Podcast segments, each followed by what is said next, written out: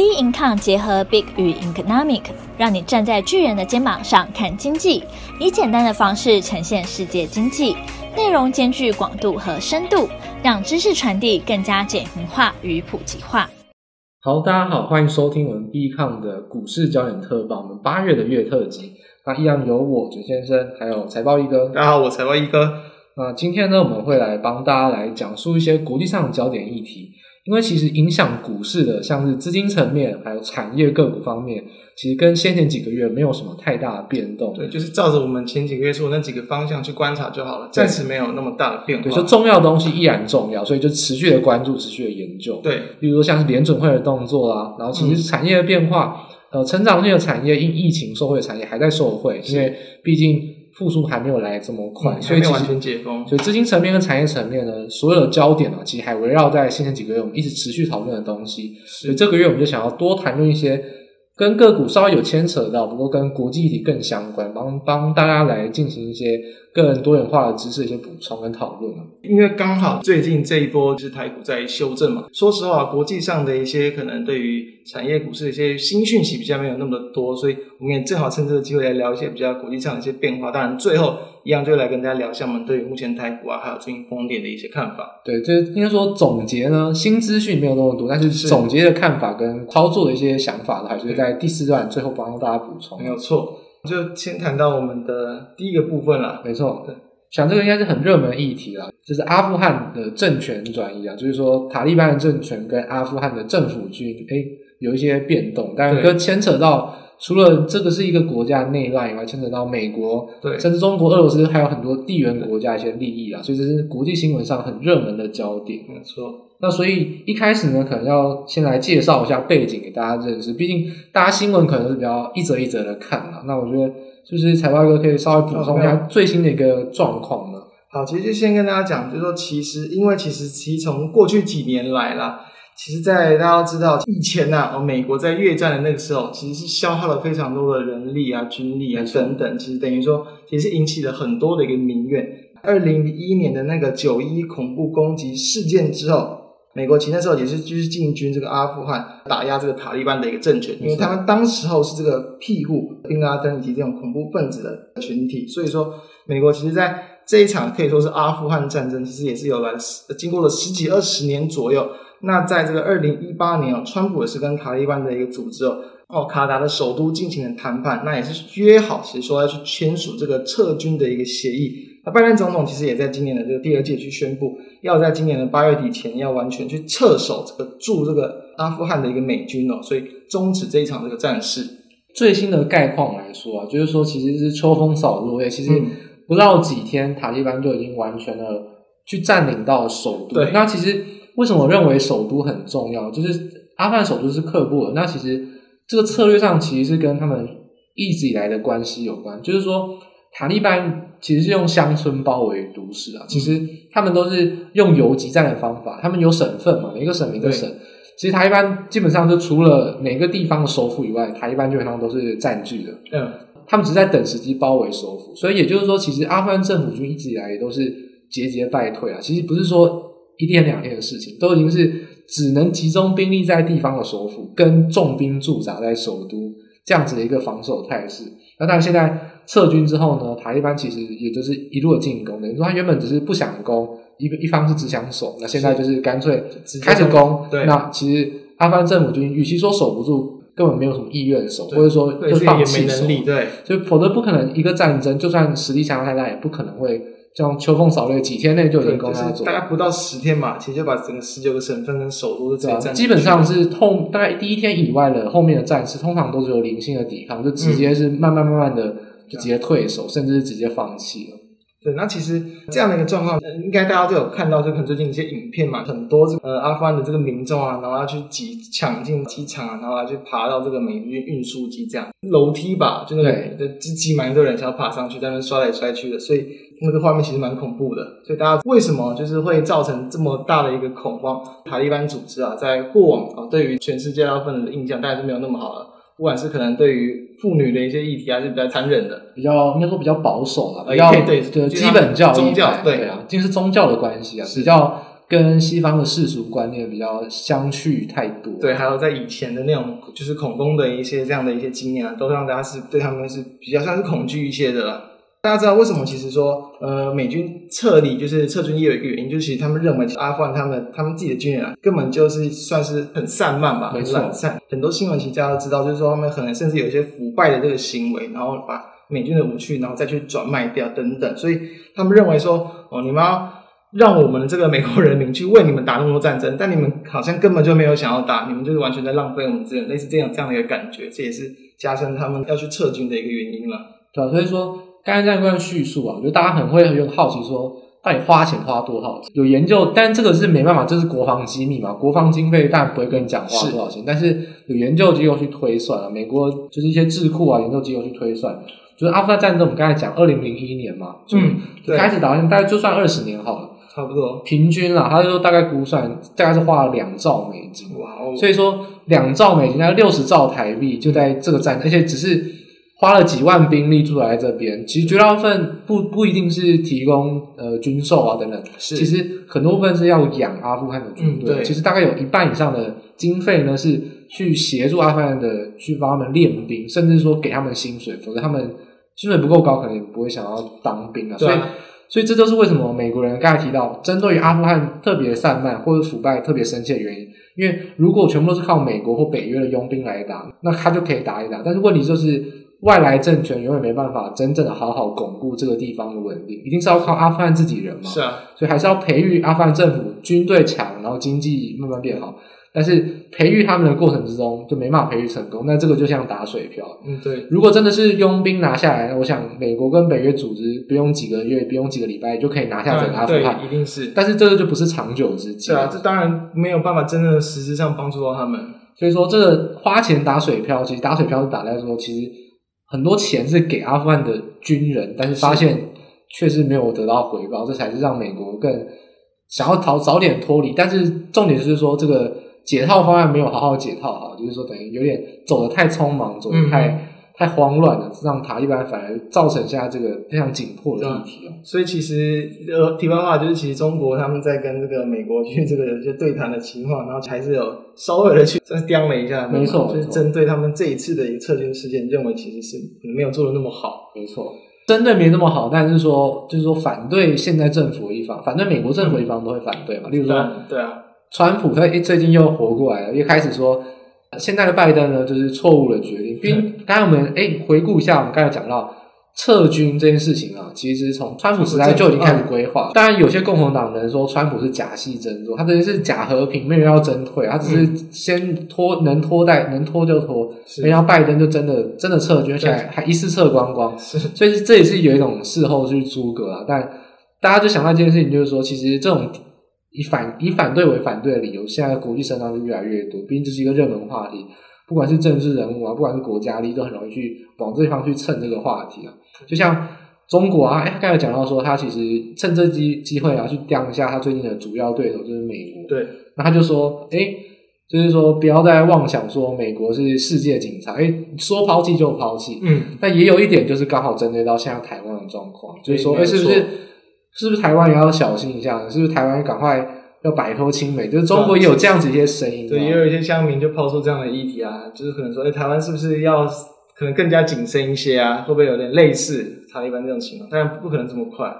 只是说就是要不要提防说未来，然后甚至有人就提出说什么要不要再把兵役啊什么再去延长等等。对啊，就是说这个话题啊，之所以说为什么会引起国际关注，就是说其实这个是无限延伸的。对，它其实不只是单单是阿富汗的事件，它可能跟其他很多不同的一些国家，对啊，跟地缘政治啊等等，其实都是有很大的一个关联。对啊，但是如果真的要回归到说有人讲一句话嘛，说今日阿富汗，明日台湾，嘿嘿，但我觉得这还是有点。就是有点太过度了去超译了啦，因为其实这个状况不太一样。是，如果去看待整个经济结构的话，阿富汗是内战，嗯、那它是在一个，它完全是内陆，就是内陆，对，那它就是本土之间的内战。但以台湾跟中国关系而言，中间隔了一个海峡，而且台湾跟中国之间其实根本没有发生过战役啊，都是在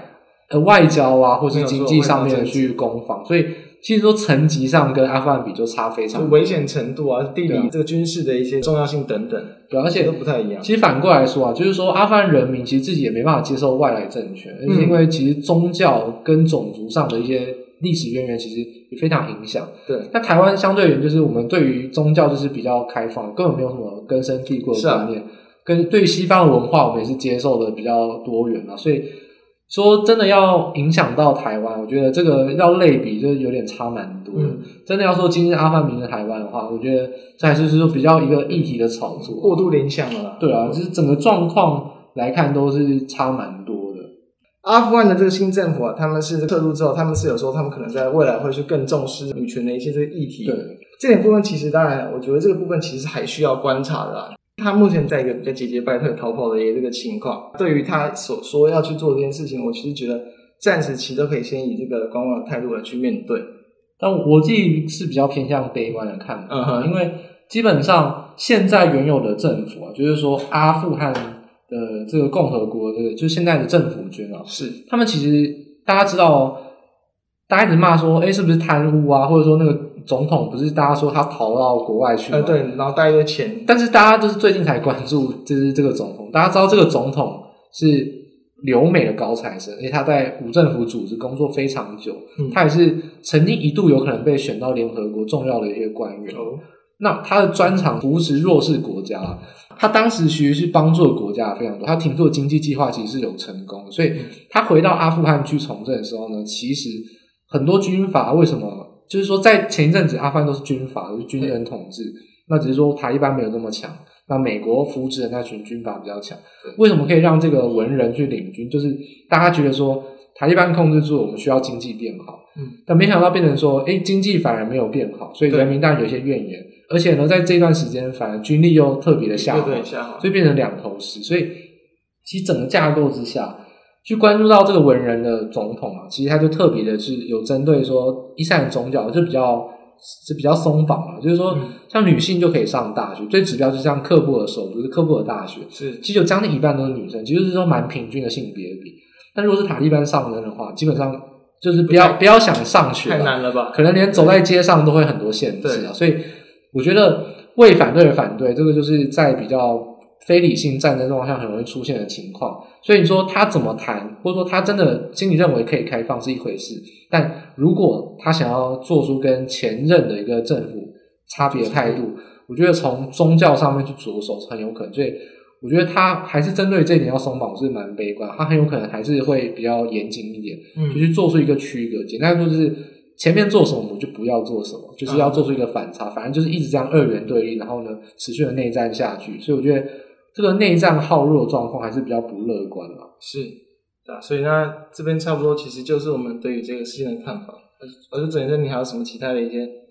我觉得最后最后我想帮大家补充一下，就是说、嗯、大家可以发现说阿富汗啊或者美国这个关系啊，就大家好像直观上认为就是说这个是美国反恐任务嘛，对，但是像反恐任务早就已经结束了，就是说宾拉登、欸、已经已经早就被击毙了，没错，对吧？盖达崩溃之后呢，像 I S 伊斯兰国也是已经被控制住了，到底美国是不是反恐议题上还有没有必要说他他的那个担忧他的威胁，对，等于说我觉得美国当世界警察这回事呢，就大家可以深思啊，就是说这个是一个开放的事情，大家可以想一下、嗯，美国当世界警察先前呢是因为一九九一的关系，美国不得不出手，你都动到我本土，就是跟珍珠港事变一样，你、嗯、你什么事你不要动到我本土我都还可以不出嘛，都可以间接干预，动到本土那我就要下重手，但现在变成说诶恐怖攻击跟反恐的任务啊都已经告一个段落之后呢，到底美国有什么样的空间去真的去管理这个社会秩序，还是说其实反恐任务根本像这样塔利班诶又死灰复燃，这当然是美国一个理由，所以我觉得大家可以思考一个重点，就是说美国到底从以前那个年代，其实阿富汗也是因为冷战时期而兴起的，因为伊斯兰教因为以色列的关系所以讨厌美国，所以呢反而让前一阵子就是冷战的时候呢变成亲苏联的政府，所以阿富汗一度是共产政权，那共产政权之后呢又推翻变成军阀政府，军阀政府战乱之后呢，然后塔利班从南方崛起变塔利班，对，所以这其实一连串过程之中都是很多国际角力，阿富汗本身的事情一直都不是只有阿富汗自己本身、嗯、都是国际角力，所以从冷战啊或者到对美议题，我觉得大家可以思考性就是说，好，那现在苏联其实就变成俄罗斯了，没有这么对美就是比较警惕嘛，但是美中之间会不会中国也是从阿富汗这边为反对而反对，嗯，诶塔利班讨厌美国，那对中国政府最近大家可以看到一些动作，像塔利班的发言人是有接受中国官媒的采访，对，当然大家知道微博的风向非常非常的乱，就是他们中国人民自己都没办法接受，他没有办法接受他们的这个官媒来去好像有点要支持他们的那种感觉，对，怎么怎么可以，所以官媒当然就是有点下就是诶止住阵脚，反正美中国当然是贪图说有一个对抗美国盟友，有就有，就先求有再求好，是啊，就不求到底是什么。那再来就是说，其实距离中国来说，阿富汗当然比较近啊，美国会管不到这么重、啊，就在它的西边一点点而已。它就算要驻军的成本或干干干预的成本也比较低，嗯、那当然也是看好，就是有点觊觎它的矿石啊等等的资产。嗯、所以我觉得阿富汗议题都是可以持续关注，因为不是只有阿富汗本身，从以前是冷战关系，到后来是军阀就是。基督教跟伊斯兰教之间的问题，甚至到后来就是反恐，反恐也是这个问题，就是宗教的问题。到现在可能是中国跟美国新的关系，其实阿富汗都是一直都是一个地缘政治上大国之大国之间的一个交火点，所以我觉得这个是可以持续关注的。我觉得大家思考的方向也不要一直想着说阿富汗的政府军跟塔利班怎么样，其实可能更广层面来说是美国到底要不要管阿富汗，或者说中国到底要不要趁机介入，这个可能是会是大家可以持续关注，比较广义一点，可以持续思考一个焦点嘛。是，接下来我们要讨论针对中国这一块啊，就其实中国的这个E P S这个监管的风暴啊，也算是影响不少的一些企业。那同时呢，政策可能也是有透露到国际上对于他们可能认为中国的一个政策的一些风险，以及这些政策可能对于未来在这些实际上的一些不确定性。比如说啊，其实从去年就开始啊，中国就有很多的一些监管的政策嘛，包含比如说像比特币啊，政府其实就没有那么去喜欢这种虚拟货币这块东西，然后还有像大家都知道那个第一出行嘛，打压等等，其实算是做了很多的事情，然后甚至呢，因为最近的这个官媒啊来去这个可能批评一些这个网络游戏等等，那也让很多的一些这个游戏股的股价其实都是有点有点走弱，就是说他们这些政策对于很多不同产业企业的一些可能监管或打压，其实诶好像也变成了目前整个在可能投资市场啊，或者是在国际间所关注的一件这件事情，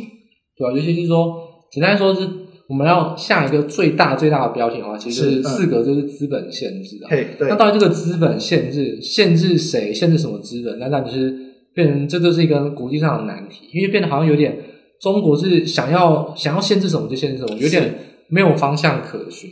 那就变成说，哎，先前网络科技股或者说像电商，嗯、就是这种网络大者很大的效应被限制。后来就传出说，是不是房地产也是中，因为中国毕竟也是有炒房的问题啊。对啊，大家知道。我们最热门这本大家讲说躺平主义，就是中国这阵子网络最兴起的躺平主义，其实追根究底就是因为房地产太高，因为简单说他们就认为说如果连房子都买不起，就是好像是人生的一个一个中继点，没办法达成一个里程碑，那我干嘛去达成这些次要任务，就我干脆什么都不要达成，就干脆如果我没有办法爬到六十分那个阶梯、嗯、那我干脆都不爬了，我就就干脆对我就躺平了，我就我就我就是过最基本生活就好，那这样子反而对中国就有一个警惕了，就是说你你买不起房可以，但你不能不买车啊，不能不结婚，这样好像你连消费基本消费都不消费，那会下滑太快。对，就是整体的那个经济的一个那个实力又会在越零。对啊，所以说整个中国的资本限制啊，其实方向非常多元，其实这是一个蛮广的议题。对，是很广，而且其实还有一点就是说，其实为什么大家可能会担心，或是它的影响大，其实就是因为可能目前的这领导人习近平啊，他可能跟过去的领导人相比起来，他的权力大了很多。对，他他说了什么，其实你下面的人不敢不做，甚至可能会想要更积极的去做，也导致有些可能。就有些政策它的一个实行的一个速度或力道，然后有点应该说偏快或偏重嘛，那它的影响速度也会也会加快。而且我觉得更尤其就是说啊，其实大家关心到就是股市的部分，就是因为股市呢，就可以看到标题上，例如说几个像腾讯啊，或者说像阿里巴巴这些，嗯，都是比较明显的明显的崩跌啊。对。那尤其说整个看中国股市啊，其实从二零一五年来都再也没有回到那个。高点，就是说二零一五年大家知道那个是股灾、嗯、就等于说是腰斩了，是基本上中国股是从来没有回到那个高点、嗯、跟世界上相比，就台湾创新高，韩国创新高，日本欧洲美国全部都创新高，甚至都创新高再创新高，根本根本不要谈创新高，都已经翻好好几倍了，真的是非常夸张。所以说中国股市的问题也是大家很好奇了，就是我觉得蛮多人会想知道说中国经济真的这么不好吗？为什么股市上不来？对啊，就是其实经济好像也没有说到非常的差怎么样，但是其实股市你跟其他比起来，其实好像它的那个位阶，它的那个长线的一个那个技术线你去看，好像真的就比较还好一点。对，真的涨幅还好。我觉得大家就要想的是，想的事情是说，不是中国经济不好，也不是中国经济没有成长，它问题就是说，在我们刚才讲就是资本限制，是因为就我的观点来看、喔、当初这么高腰斩当然是合理，因为当初是过度的资产管控啊，就是。炒股炒到太高了，那有点泡沫化，但是确实有点矫枉过正，就是说为了防范股市再这么通膨下去，中国政府有点刻意的去打压股市。我觉得必须说区域的打压股市是非常明显的，不然中国股市跟中国经济根本不可能会让股市涨成这样。就你应该其实是要抢很多很多，对啊，就是说这有点矫枉过正，太严重了。而且另外一个观点就是说，好吧，那中国政府或是他们的，你说毕竟中国就是国企嘛，他们的银行体系都是国家的，对啊，国家资金不进去股市，那外资有没有进去股市？事实上，这外资也没有这么笨啊，外资那些华尔街也知道说，哎，你是想要打压股市，那我也对股市就没兴趣，我想要放那么多钱在你这边，这其实是恶性循环。因为说政府的资本没有去开放的话，其实外资也不会傻傻去，就是去当那边当买你的股票，因为外资啊，大家一直看说，哦，是不是外资一直汇进去中国？是。到底投资什么？这是重点，没有投资股市啊！股市已经净汇出好几个月了，那甚至常年下来，股市的资金根本没有什么大幅的进入。嗯、外资进去中国都在买债，所以说中国的债市对于美国来说非常非常的吸引人。是第一个，那是因为人民币看好升值啊，所以买债这个是一个金融操作上最基本的一个观点，就是说看好升值是买它的资产，那稳定的资产买股市一下波动或者一下被限制。那稳定的资产、长期的资产当然就是债啊，因为你总不可能拿人民币存款，那你会被管，你会被管住啊。嗯、你要买，你要买东西，所以买债就等待人民币升值，还是外资最核心的一个决策。而且其实华尔街也是很聪明啊，那我就先买债，然后我再说，哎，要把摩根的债券指数、富时的债券指数或高盛的 W G B I 的指数都要纳入中国债市、嗯、其他的被动基金或是很多国家都被迫来买，就跟着进来，所以就等于说但是有点先卡位啊，然后用他华尔街投行的力量说，哎，我要纳入这些指数，那被动型的债券基金都要来买，其他你们都跟着我一起买的意思。对啊，所以其实很多人啊，就是那种卡位赚钱，然后呢除了赚人民币又顺手的华尔街就有点自己自推自吹自自自捧的把他这个债市捧上去，所以其实整个资金都集中在中国债市是蛮明显的，那股市呢就真的是有点没有人要，因为中国自己的资金其实是集中在房地产，所以这个情况下股市真的很尴尬。对，而且对近其实从近期的股市来看其实也明显，就比如说以恒生或国际指数来看、啊、就是大家知道其实当然最近台股是蛮弱的，然后其实国际股市其实没有到那么弱，美股就还是维持高档震荡嘛。其实那在恒生指数它其实也是特别的弱，在这个七月底一波或者接近目前八月下旬，其实都是有几波的一个下杀，都是来到最近的一个低点，从高点到低点其实也是有一一两成以上的一个跌幅啦，所以其实整体的一个结构都还是偏弱的。我觉得其实整个观点来看、啊、就是说直接的影响就是说，因为我投过投资中国的基金，嗯，可能就要看一下到底投资什么，对，是投资债券吗？还是存款呢？还是股市呢？还是说其他的一些金融项目？觉得这就要特别小心。那诶，假设说是股市比较多的话，那你是不是就觉得，当然可能在这样的监管还没有去很明显的可能改善的情况下，当然是长期来看，可能不见得那么有赚头。对，更尤其就是说，其实中国他们有有所谓的，就是有点基金重压现象，因为他知道很多人都觊觎说中国的经济成长，嘿、嗯，有很多外资啊，甚至台湾啦、啊，或者说很多国家也都发行了中国的基金，呃，很多。但其实大家知道吗？就是他们其实有点。集中的现象就是说，他们有开 A 五十 号，就五十成分股基金，就是重压那五十档。嗯，那五十档里面其实很多都是金融股跟房地产，甚至白酒股。如果是上，哦啊、如果是上海指数的话，那深圳的话当然是科技股为主。就是说，如果你买到的刚好都是这些商品，很有可能你要投资中国，你要买就是要买全指股，全指股就是那些，那些就是中国自己国家企业允许你希望你投资的。那如果你真的觊觎中国经济成长，所以你是不是想要投资的其实应该是家电业啊，或者说像小米啊这种，或者说像是网络服务呢，或者说像是电子零组件这种，其实你觉得是中国最想投资的，但发现你可能投资的基金可能里面的名目根本不是投资那些东西，就是你你你买的不是那种会有爆发性成长的产业、啊、就是都是那种大型股。就是如果你真的是投资基金的话，我觉得中国基金可以投资，但你真的要好好做功课，就是说你想要买的是什么？如果你真的想要买那些金融股，那当然我觉得你随便买随便中。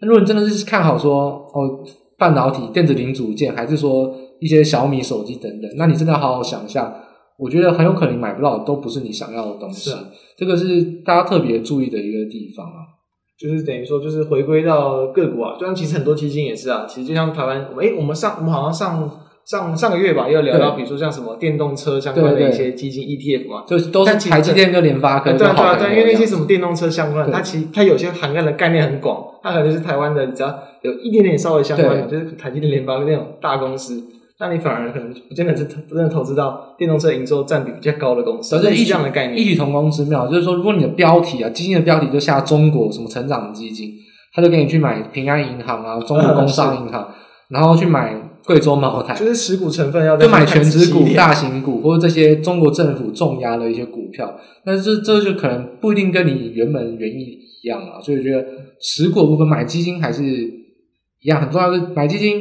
基金的持股是什么？这个是永远的重点。我们上个月也讲过，到底基金的持股要好好的来看。嗯、所以我觉得要投资中国也不是什么大问题，但是真的持股要小心一下。是没错。到底买了些什么？如果刚好又买到那个补习股，哇，那双减政策之下，这就是惨中之惨，这现在是重灾区了。啊、所以我觉得大家在投资上呢，还是要有一个观念，就是说，至少股票你要以个股为单位、嗯、虽然说基金涵盖很多个股，但你至少要看一下到底有什么个股，就是你的观点至少要着眼到以个股为单位，可能会是比较适合的。对，就比较现在是我觉得现在刚好，因为毕竟整个国际股市又是来到一个比较好几年来的相对高的位阶，你比较难再去用什么单一一个市场再去做投资了，就就看好，比如说看好什么什么市场可能会有什么成长。对，现在的位阶来讲，可能不像过往那几年，对，就是你真的放了好几年，会有比较大的这个，就是等于。大波段获利的机会了。现在的投资难度呢，就是短线上呢就更难，那长线上呢、嗯、其实也有一点有限，空间也有有限了这样子。所以就是在投资这方面呢，我觉得大家还是要特别小心。对啊，那你说大波段有限，其实就像我们其实好几个月前都有聊到，就是有关于联总会的动作嘛。最近其实他们有谈到，就是有可能在今年下半年，就是可能会开始稍微考虑就是加快这个。缩减做法，就部分的一些官员他有提出这样的看法，对啊，加快缩减购债的这个步调啊，所以这也会让这个整体的全球的这个资金会变得再更紧缩一些些，对啊，就是说呃，可能认为说好像会提前，但是会不会你认为提前，其实华尔街认为没有提前啊，就像其实如果听那个我的 podcast 节目就知道，我一再讲说华尔街在好几个月前一月的时候就讲说，今年十二月跟明年一月就会减少购债，现在来看。就差不多，所以其实对华尔街来说，其实都是老神在在啊。所以提前吗？可能是大家太相信联准会，所以才会认为是提前啊。嗯、对，可能对大资金来说，其实也不认为是什么太大现象。所以这当然就是详细资讯上，大家可能就要持续的跟，因为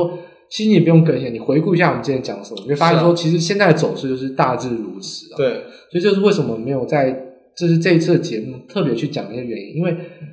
现在只是好像市场有点开始去反应，但事实上这个反应的。内容啊，或者反映的这些议题，其实好像都是我们已经先前都提过的东西、啊、对， 对， 对，比较没有在一些更新的一些变化或者是改变啦。等于说就是这种短线上的恐慌心态比较有一点，但是大议题跟那个架构上反而是没有什么太大的改变。对啊，当然恐慌心态也就会跟我们等一下所谈的一个主题会有一点关系啊。没错，所以我觉得中国资本的限制啊，当然我们刚才讲到比较围绕在股票为主，因为我们毕竟是股市焦点的特报嘛。但是像是房地产啊。或者说，可能大家很关心手机游戏也有上限的限制啊，呃、是，甚至像是金融股啊，就是也是因为资产关系被打压。我觉得这是补教产业。其实我觉得中国议题是五花八门啊，但以我哈我总结来说，我觉得重点就是在于人口普查，就是说中国这是这是第七次人口普查，那它稍微递延了一下，晚了一个月公布，大家吓到会不会是人口减少太多？但也没有减少，就是说增加变很缓慢。嗯，但是这个高龄化、少子化。跟少婚化，就是中国现在发生的事情。然后大家只会想到，这不是就是台湾吗？嗯、所以其实中国其实也慢慢就是，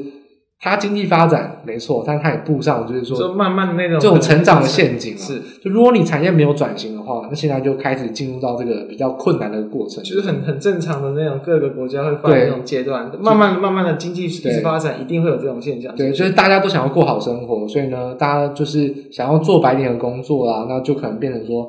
那我拿不到白领工作，我就干脆不工作。对于这种现象，又或者是说少子化，那大家就是比较娇生惯养，就不愿意做一些低阶的工作，那劳动力可能会流失，可能也需要外劳。所以这其实都是中国遇到问题，也是日本啊、韩国、台湾，或者说像东南亚跟南美洲，其实任何经济转型的国家都会遇到这些人口转变问题。我觉得其实核心的观点啊，我觉得来看资本限制呢，核心的原因还是人口结构不可不避免，所以他们必须要改变这件事情。因为目前成功案例，我觉得就台湾跟韩国，就是先前讲亚洲四小龙，就是产业转型稍微能跨过那个门槛比较好一点的国家。但如果说像南美跟东南亚，其实都是有面临到产业根本都是卡住没办法升级的一个现象。那中国也是啊，那他现在有自己他发展的产业嘛，那他能不能再跨上一步？我觉得人口结构跟他产业转型，我觉得他可能是两边都想要推行吧。因为如果单压一边人口升呃产业升升级成功，那万一没办法像台湾跟韩国一样顺利的话，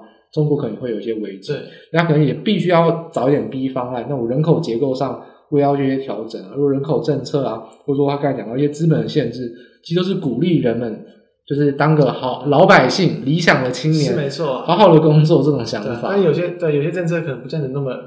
你看，哎，你知道最近他有什么那个习近平提出什么叫什么共同富裕，就有点对吧？就类似这样缩减贫富不均的。对对对，因为大家知道，就是说中国其实税制是非常有问题、嗯。那这个问题不能讲有问题，是因为中国本来就是社会共产主义。那如果大家想一件事情，就是如果收入大家都一样高，那还有需要用税来分配经济吗？就不用。但是问题就是说，现在中国就是比西方国家还要资本主义的资本主义，他们有很有钱的人，例如像为什么他要打入网络科技？因为网络科技就是一夕暴富嘛，是因为网络效应就是大者很大，就是一吃浏览器市场，百度就是吃全部，所以他们讲法就是说要去合理的去调节这种过高的收入，像 S N S 就是微博吃全部，像这种大者很大就很容易出现致富的状况，对，那就会有出现首富，而且贫富就是差距出现太大了，所以收入一旦有差距，那当然就需要用税来去分配，重新分配这个经济啊。嗯、所以说，当然要他们去缴税，缴多一点，这是第一步。大家知道那个共同，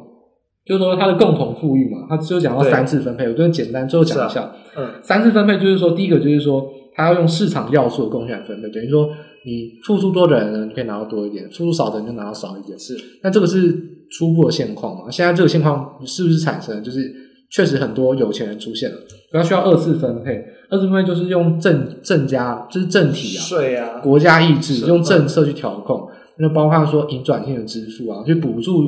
呃贫穷人，或者说用税来去拿呃去调节，就是偏社会的一些这样子。他现在提出了三次的分配，什么？就是说，第一个，他要直接提高制造业的功能，就是刚才讲到，因为要跟美国对抗，他需要制造业提升。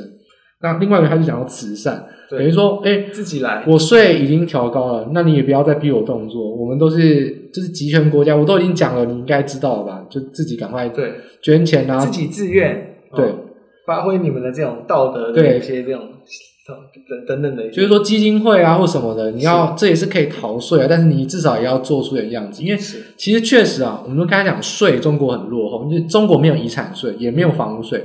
这不是说中国弱，是因为中国社会主义它本来就不需要课税，那他现在只是说一开始去慢慢弥补这些有点过度过度落后的税制。那其实基金会这种东西也是，这种也都是因为贫富差异很大，有钱人要行善的行为，中国的慈善的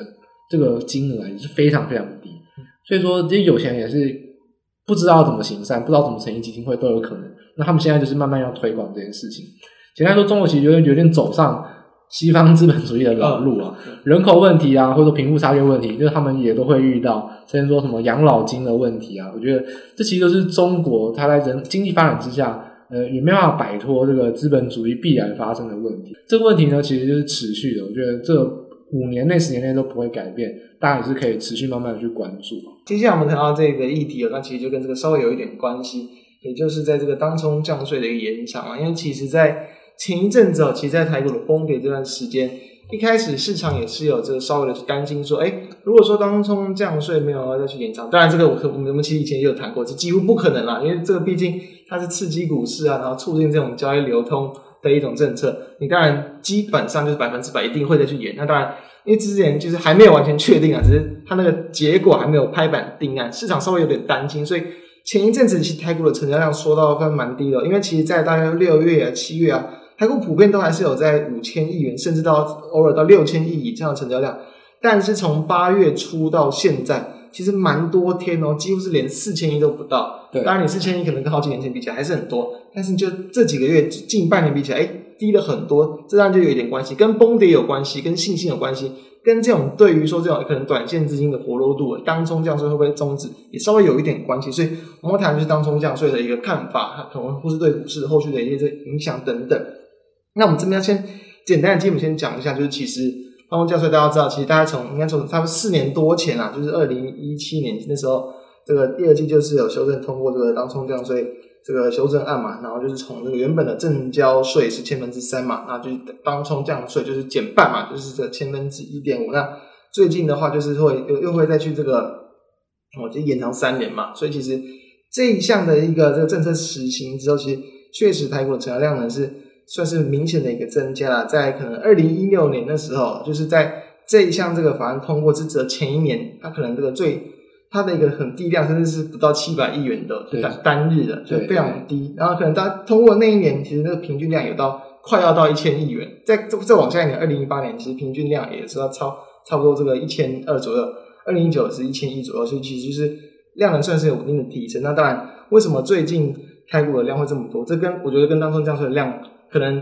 关系也有，但没有那么大，主要就还是说，就是可能去年二零二零年的那个那波疫情之后，整体的一个全球股市，然后的一个资金的一个活络，就是资金狂潮嘛，所以真正量能的一个大增，当然跟这种国际间的资金狂潮比较有关系。但确实，当冲降税也算是可以去有效的去，有点类似这个，就是再推一把，再点一把火这个概念。对对对，我觉得我看法也是很类似哦，就是说，其实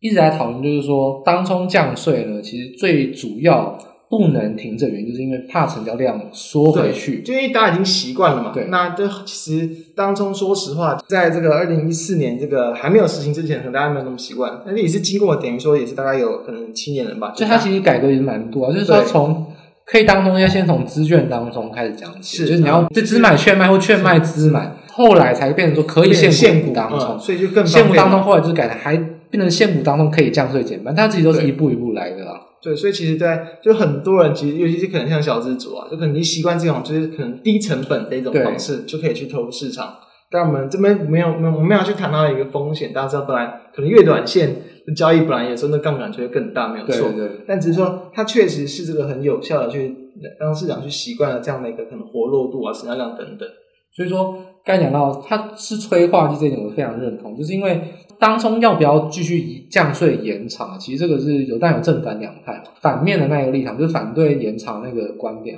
其实他们最拿得出口的一点就是说、嗯、他认为股市赌场化、嗯、那他拿的就是说哎、欸，当冲呢你实施之后呢量有增加没有错，但是当冲的比例已经从实施之后大概都是接近 百分之三十， 然后呢到现在都是 百分之四十到百分之五十。 对，但是我觉得还要拆开一个问题讲，我们要讲到说二零二一年的 Q E 是一个很大的点火的因素，是因为二零二一年 Q E 之前也还是 百分之三十、嗯、但自从二零二零年疫情之后加上 Q E 当中变成 百分之三十到百分之四十， 所以这跟当中降税或投机不投机我觉得倒没有关系，对，就是比较还好， Q E 就可以光是让当中就变成多 百分之十， 因为热钱就是很多，那热钱就是要做短的，就是比较投机，这是必然的、啊、你讲赌场化，那我觉得全世界不都是赌场化，我觉得我觉得这倒有点过度的去怪罪到当冲啊。那当中之所以从 百分之三十到百分之四十 再点火往上到 百分之四十五到百分之五十， 我觉得当然这个目前市场上很热门，例如说货柜行业类股或跟 I C 设计类股这种一下就飙一倍的股票是非常有关系，因为大家都觉得这个股票实在波动非常大，那当中当然就有利可图。所以我觉得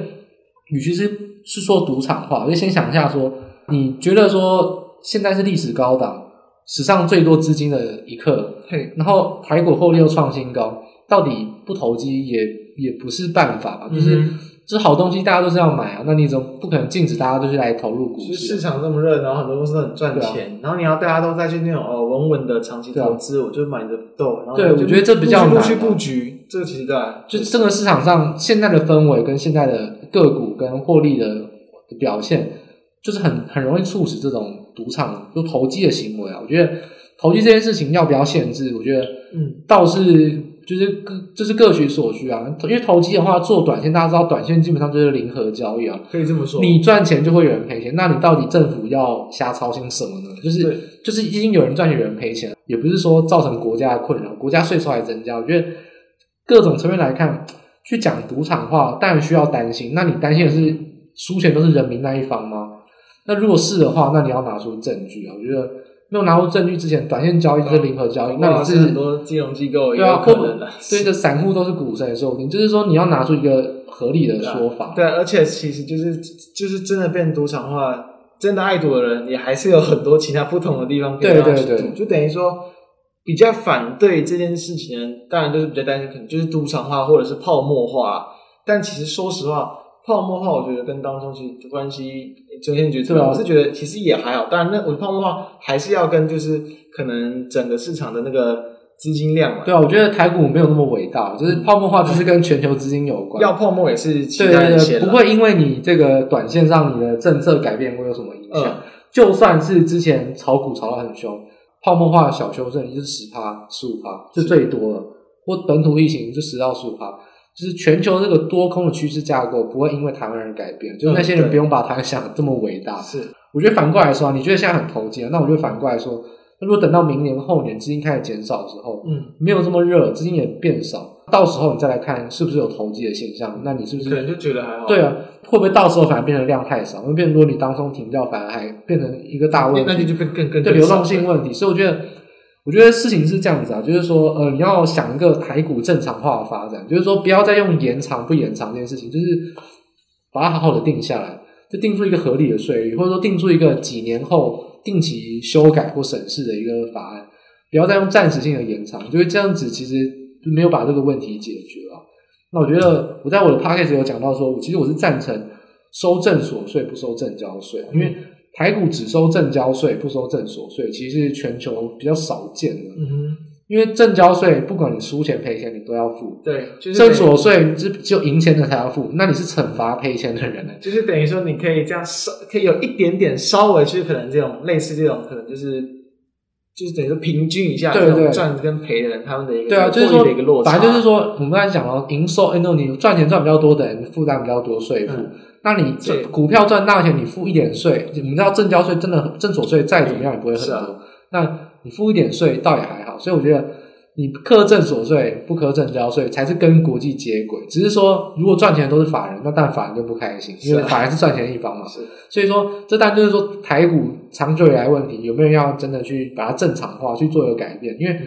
坦白讲，你要讲投什么赌场化，或讲什么有些人说，但是我觉得他们，你想去改变你会被骂。当冲或者说什么你要讲什么社会正义，说当不应该当冲这样会减半，应该大家都减半。那你要讲这种税负的一些分配，或者说社会正义的问题，那我觉得最社会正义就是只科证所税不科证交税。嗯，那这件事情大家就变成说证所税之前连续跌停板。对啊，所以我觉得其实立委上面都是有点片面的，就是说现在大家讨论这个议题。那我要站边，我要站赞成或反对。那我觉得不是说针对这种片面的议题去我要赞成或反对，应该是说针对这个市场制度怎么样才是一个良好，因为往往最好制度不是赞成或反对，而是整个打掉重新去建立。嗯，我觉得打掉重新建立，然后走慢慢去修改到那个真正比较好的制度，觉得还是比较重要的。但我觉得就是太困难了，有过往的一些，对啊，不好的一些，但是现在的一些经验，现在如果只针对说赞成和反对，那。赞成或反对完之后修法，像九月要修法了，嗯，加加是呃财政部跟金管会有共识，但九月就要真正立法跟修法。修改完之后呢，不管赞成还反对，不管延长不延长，事情还是没有解决啊。所以我觉得，如果毕竟我们的任务，我们是投资机构的法人，我们任务是赚，就是在投资机构获利啊，或者提供看法。那立法委员的任务，我觉得他们自己要想清楚啊。嗯，我觉得我们已经只能做到这个程度。我觉得能提出我的看法。对于金融机构比较专业的认识，提出我的看法。那当然，能不能执行还是要看，就是政治上面他们怎么去改善这个东西。对啊，我觉得问题还是要完整的解决，不是说片面的讨论反对或赞成这样。对啊，就是市场的担心。结论来说，就是说目前啊，应该是会延长。是啊，那延长一年，还延长三年，那就是要九月讨论。是，当中降税会不会从千分之一点五变成千分之二？哎，你是要讨论。嗯，那当然，这个议题呢，我觉得。总归而言，还是暂时危机结束，而且我觉得真正最大危机还是F E D嘛，就是资金的问题，是还是影响到整个盘势架构跟个股展望的变化。所以我觉得当这样问题我们就到到我们告一段落。那因为是真正重要就关于是资金的状况，还有台股的一些盘势的看法，这才是真的大家最想关心的。我们接下来就马上来针对这个部分来提出一些看法。好，那不知道财报一哥先怎么来看说盘势上目前啊，我们录音的当下刚、啊、好是星期一嘛，所以是大涨了。对，八月二十三就反急跌的反弹大涨。那不知道四百点嘛？那不知道就从现在这个观点来看啊，那你觉得现在会不会是一个可以大概是筑底的时间点，或者是一个相对的波段低点嘛？还是说你觉得可以再观望一下，或者说可以等到什么条件才慢慢的有一些比较买进的空间呢？我觉得啊，因为其实当然在这一段期台股从月初到现在下跌这段时间，其实中间过程其实我也是有听到不少人就是说认为可能这什么时候什么时候、欸、其实可以去大胆买进啊，那反而可能后续就是还是持续在破底。其实我觉得有几个基本的一个迹象，第一个如果是先跟国际股市去比较一下，其实我认为其实呃，当然这是一个很一个可能过往或是蛮多时候可以通用，但不一定每次都非常有效。就是你先跟美股去比嘛，美股其实没有这么明显的崩跌，你台股就是自己的一个修正，其实迟早会有机会去跟上国际股市的一个脚步。我当时也是这样看，只是说你还是要先尊重台股的结构，所以是抱持这个这样的想法，我认为其实台股其实这一步的下跌其实也不太可能会去真的跌到非常的一个惨烈。所以第一个角度就是说，如果先从跟国际股市比较，我认为其实台股真的当它止跌之后，其实都还是会有不小的一个反弹的空间。那当然因为我们其实在最一开始有谈到，就是说这一波台股下来可能跟信心也有关系，因为低量嘛，就是其实量真的缩得很小，所以其实在下跌的过程之中，以过往的这种技术分析角度来去看，下跌或是空头低档，如果你没有爆量，你可能代表你市场很多人都还是在可能啊我在观望一下，我认为其实可能就是我好像还不需要去杀股票，然后说还可以再爆再爆，然后反而因为这样子导致说可能没有那种出现那种可能把大家的这个恐慌，就是这种多单可能都洗出去，这个重新洗盘整理的那种概念。对对，所以有人才来说什么、欸、低, 低档爆量容易有这个止跌。以目前来看、哦、就算台股在今天的反弹四百点、欸、也没有爆量，比上礼拜的这个量可能还要再低一些，所以其实从技术面上的角度来看，其实稍微还是可能要再多观察一下。那当然今天也算是在这个十几天以来首度的去这个站到这个五日均线之上，以过往的一个经验来看啊，这趟五日均线确实蛮有机会反弹。因为为什么？其实比如说像从今年五月份的那一次的一个这个呃崩跌，本土疫情的加深嘛，其实也确实就是在站上五日均线之后，哎，台股就比较连续的往上反弹，就比较像是震荡反弹，就是对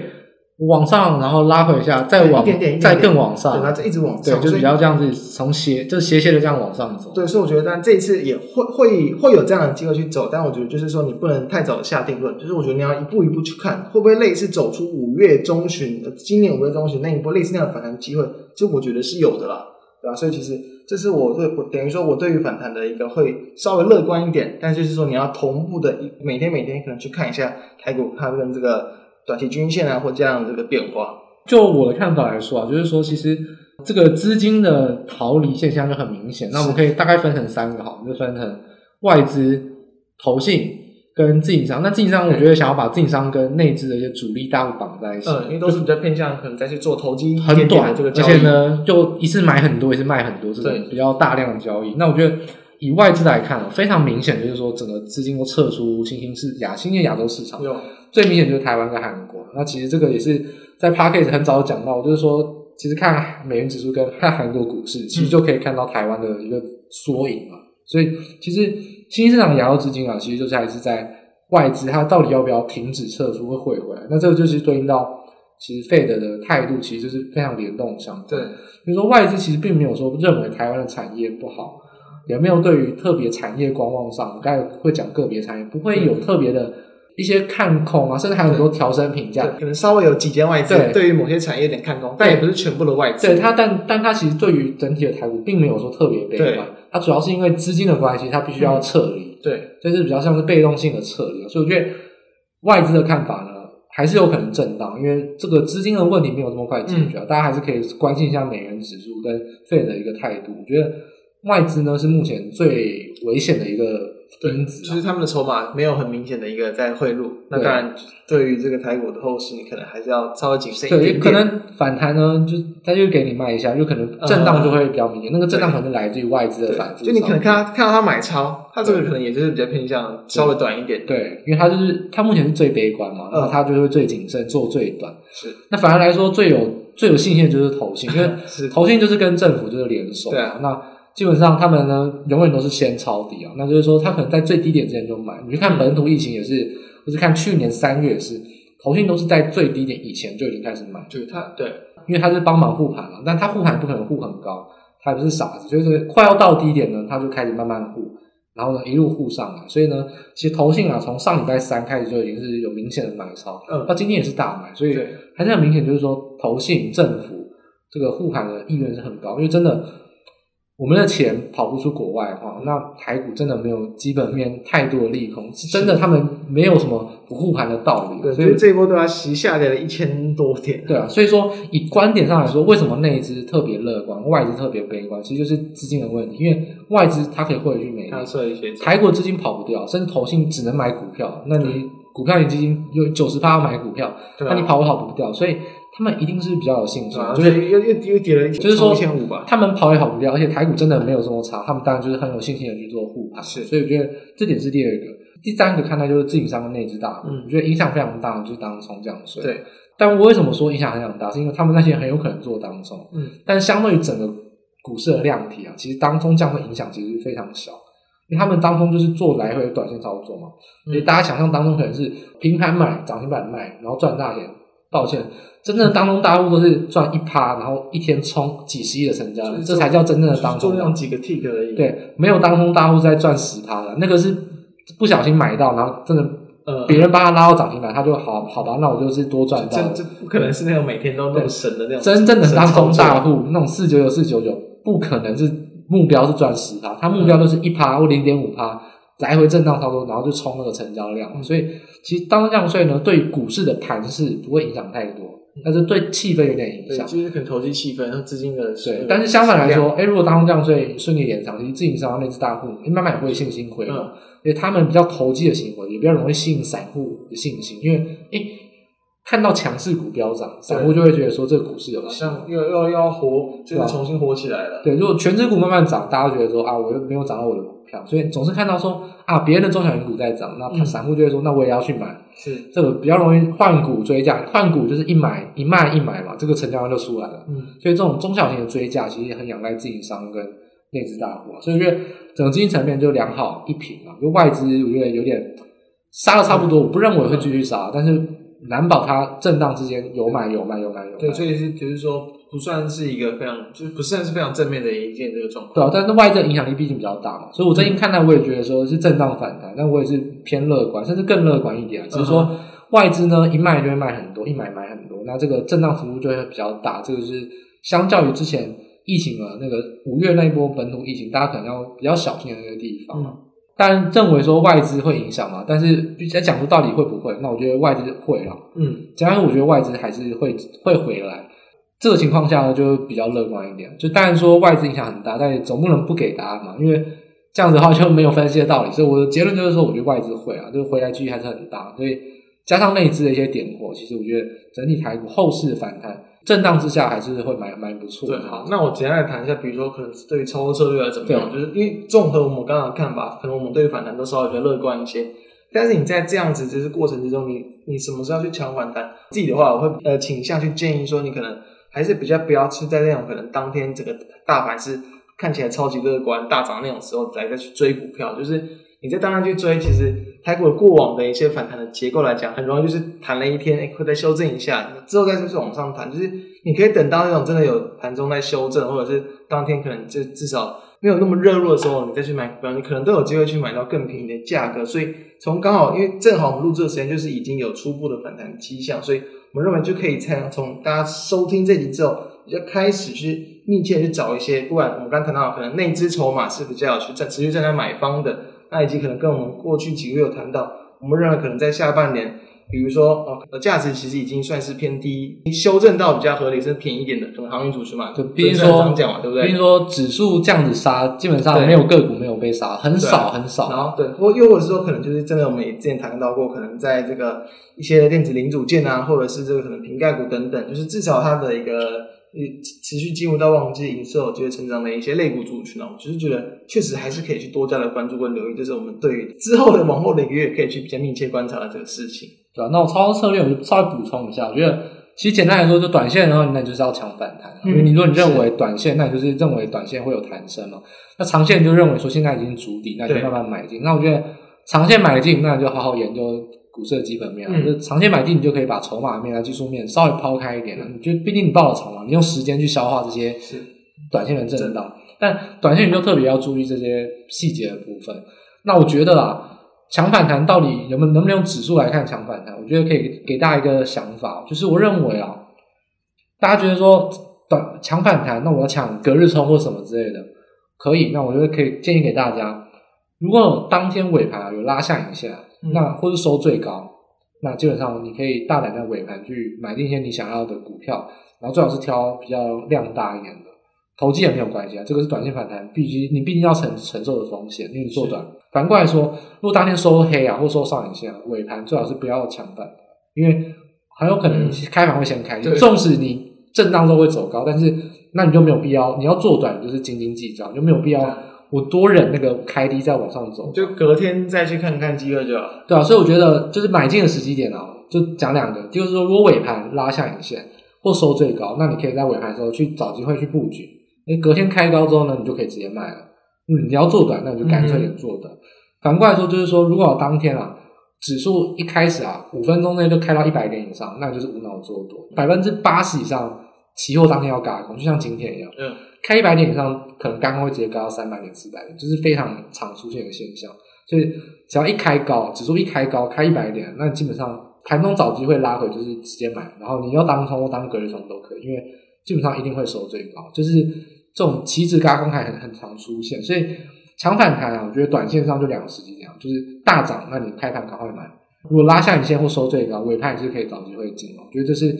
比较细节的操作上，大家可以去参考。用指数上，你可以去做一些比较严密的一些操作策略。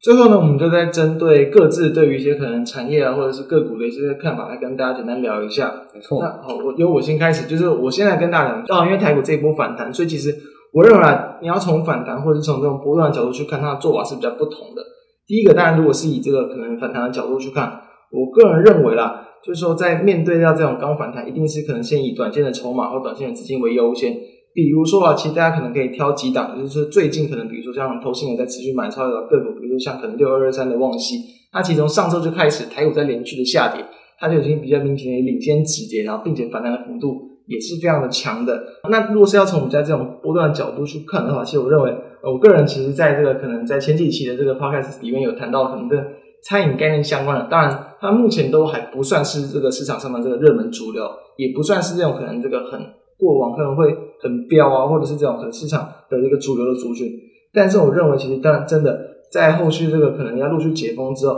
一定对于他们在可能在八月份、啊、或者九月份、啊、应该九月份比较久，九月份、十月份可能营收陆续拉起来会比较有机会，甚至还有五倍券啊、呃，对对，没有错。所以对吧？其实所以上期谈过、啊、那种很多可能就是。餐饮相关的啊，可能瓦城啊、王品啊，甚至是汉来等等，其实我觉得都是比较在可能你要去就捡便宜啊，或者是波段少，就是短中波段投资上比较值得去关注的方向。对于短线上，当然可能还是跟着这个筹码。那比如说以及可能像是这个可能近期那种相对台股强势，都可能像这个美期嘛等等，就是大盘在跌，它这种完全不为大盘的下跌而抗跌的，也是我觉得短线比较有机会的地方。等于说，短线就是找抗跌跟这个可能法人筹码强的那。在波段上，我还是觉得说，其实可以去多加留意餐饮股的一些这个机会。好，那我的部分的话，我其实还是必须要说，就是航运股呢，还是必须是台台股要上涨的主角。嗯，对。很明显看到，其实航运股先跌之后呢，那先前台股在跌，其实是抗跌。其实到礼拜一，我们录影当下，台那个航运股已经是站回均线，甚至很多公道涨停板，就是已经开始比大盘还要强。今天整个航运指数涨快八百。对啊，所以等于说，基本上啊，就像。已经站回到季线啦、啊，甚至说已经突破到均线之上，这种航运股都慢慢开始出现，所以我觉得我还是不变我的看法，就是说台股要涨哦，其实还是要靠航运股点火，就是气氛上的问题哦。航运股占指数不多，就六七百点而已，嗯、再怎么样涨，全部涨停，指数涨停有点多，贡献个六七十点涨点，真的不多。但那个气氛上是差很多，所以我觉得航运股呢还是一样，它的获利层面跟基本面啦，我觉得我觉得不太再多讲了，我没有必要更新什么看法，因为外资那些看法就看看就好。那我觉得举最新的例子，就是它目标价好了，有人喊八十九块啊。那就是美银啊，我直接直接跟你讲，他们不敢讲谁，那就是美银、美银、美林啊，那是外国外国的证券商，他们估的 E P S 啊，可能七月份常就已经可以达到。那你觉得估长八十九块，他连 E P S 都今年 E P S 都估不准，你要相信他吗？我觉得行业类股啊，就基本上今年赚多少估不出来的、哦，那就失格了，这个就是不知道在干嘛。明年获利估出来的，那就是那就是稍微比较弱。你明年获利跟后年获利过出来，再估你要给多少倍的估值，那才是最终分析的结果。你喊说八十九块的报告，他连第一个步骤都做不到，连今年 E P S 都估错，今年 E P S 都这没有很难估吧？就是你政府给你 百分之五 估不出来，那我觉得这是蛮失败的券商。所以我觉得这些很偏差的报告不要太相信啊。那我觉得至少明年后年获利要估得出来，那才能估值啊。所以我觉得以下来看，那元大。我就以长荣、阳明这种比较就是法人比较愿意去买的、啊、就筹码比较多的，像元大开长荣开两百八十，那今年明呃明年跟后年都给到三十块 E P S、嗯、那就对应到其他人就觉得到底有个有个底了。那宏远当然是一样是最看，它是最早看好，它给三百七十一块，所以整体来看你就可以目标价回到目标价，那你可以打个八折那之类的，那你就可以自己有一个底哦，或者 E P S。他们给 E P S 你自己平均估算一下，你自己要给多少倍的本益比，你要用股价净值比给啊，会用本益比去给都可以。那我自己的话，我反而会觉得这种高度成长有可能趋缓股票，我会用股价营收比去去来做一个评价。所以给怎么评价，就是大家可以继续调控，那至少 E P S 先不要估错。今年 E P S 估不到三十、三十五块的，直接先画叉，明年 E P S 喊二十块以下再画叉，我觉得这要有基本观念，这种不可能的事情就不要再乱讲。所以我觉得行业类股还是点火的关键、啊、那它让你先站上也是属于抗跌，刚才讲到抗跌的个股，甚至可能变成领涨，对，但是轻涨到大颗、啊、就是说它再怎么样慢慢的变成全值股，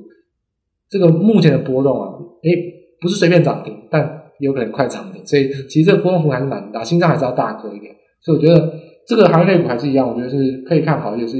可以作为全资股基本持股一个方向。那另外一部分我觉得很大的建议就是我们刚才上个月讲到贴息概念股、啊嗯、如果我们刚才讲到你短线操作，或者说你是心脏大颗投资人，我觉得行业类股可以好好参考。心脏小颗投资人、长期投资的投资人，贴息概念股现在赶快买，就是上个月讲到一定会贴息，就看这个月就是再加上盘势的关系，可能贴息除息除息除了三四次息，嗯，就一次打个八折给你了。所以我觉得现在来看贴息概念赶快买，因为第一个盘势止跌啊，这种中大型股不太容易再继续跌。再来就是说为什么是贴息啊？贴息就是因为他们是高殖率嘛，就是低本益比，获利就是没什么成长但很稳定，但稳定就是现在这个恐慌的时候大家最喜欢买的抗跌的标的。所以我觉得贴息概念股现在尤其是金融股啊、 I C 通路股，如果是长投资人现在可以赶快布局。当然如果你奢望高报酬啊，就不要去碰啊，你碰了只会失望了，因为不会涨到多少去、嗯、那你是长期投资人，你就是想要买放个一年两年，现在就是一个不错的时机。这样就是尤其是金融股未来升息，金融股还是比较受惠啊。是啊，甚至说刚才讲到像什么旺系啊，或者说美息马是创高，我讲一档五零零五零的成分股现在创新高，大家可能觉得说成全指股创新高，指数不是跌很惨吗？五八七的中租 K Y 就是做租赁啊，做金融相关的，利率走成对它非常有利。中租 K Y 目前都是一直在创新高，所以这是可以反映到说其实金融股对于升息来说也是有不错的一个不错的利多空间。所以如果是长期投资的人，不如去买金控股啊，或者说呃金融租赁相关的，或者说 I C 通这种配息比较高的个股，现在就会是不错的时机。上个月可能遭受贴息，嗯，那贴息完之后找时机买，现在就会是一个不错的买进时机。所以我觉得简单来说啊，我觉得长期投资，我觉得金融股、跟I T通股现在不是不错的时机点。短线投资追求高报酬的，我觉得行业类股但抗跌走向。再就是跟车扯上关系的，我觉得已经讲很多了，什么 MOSFET 啊、I G B T 啊、L E D 啊、散热、嗯，这种跟电动车车用有关的题材，还是会持续是一个主轴。我觉得不想操作传产股的，那电子股抗跌的转强车用题材是很关键，所以我觉得这三个方向提供给大家，就是车用、航运跟贴息概念股，我觉得就是不同操作方向，但三个是一个我觉得可以买进的主轴，给大家做参考。那以上就是我们第四个部分，就是看法跟操作方向的分享，就到这边大致做一个结束。对，所以我们今天这四个主题就跟大家分享到这边，那我们就一样，就同一时间在下个月哦，下个月这个九月下旬一样会再来跟大家谈一些不同的一些议题。那以上就是我们今天的内容，大家下次再见。好，拜拜，拜拜。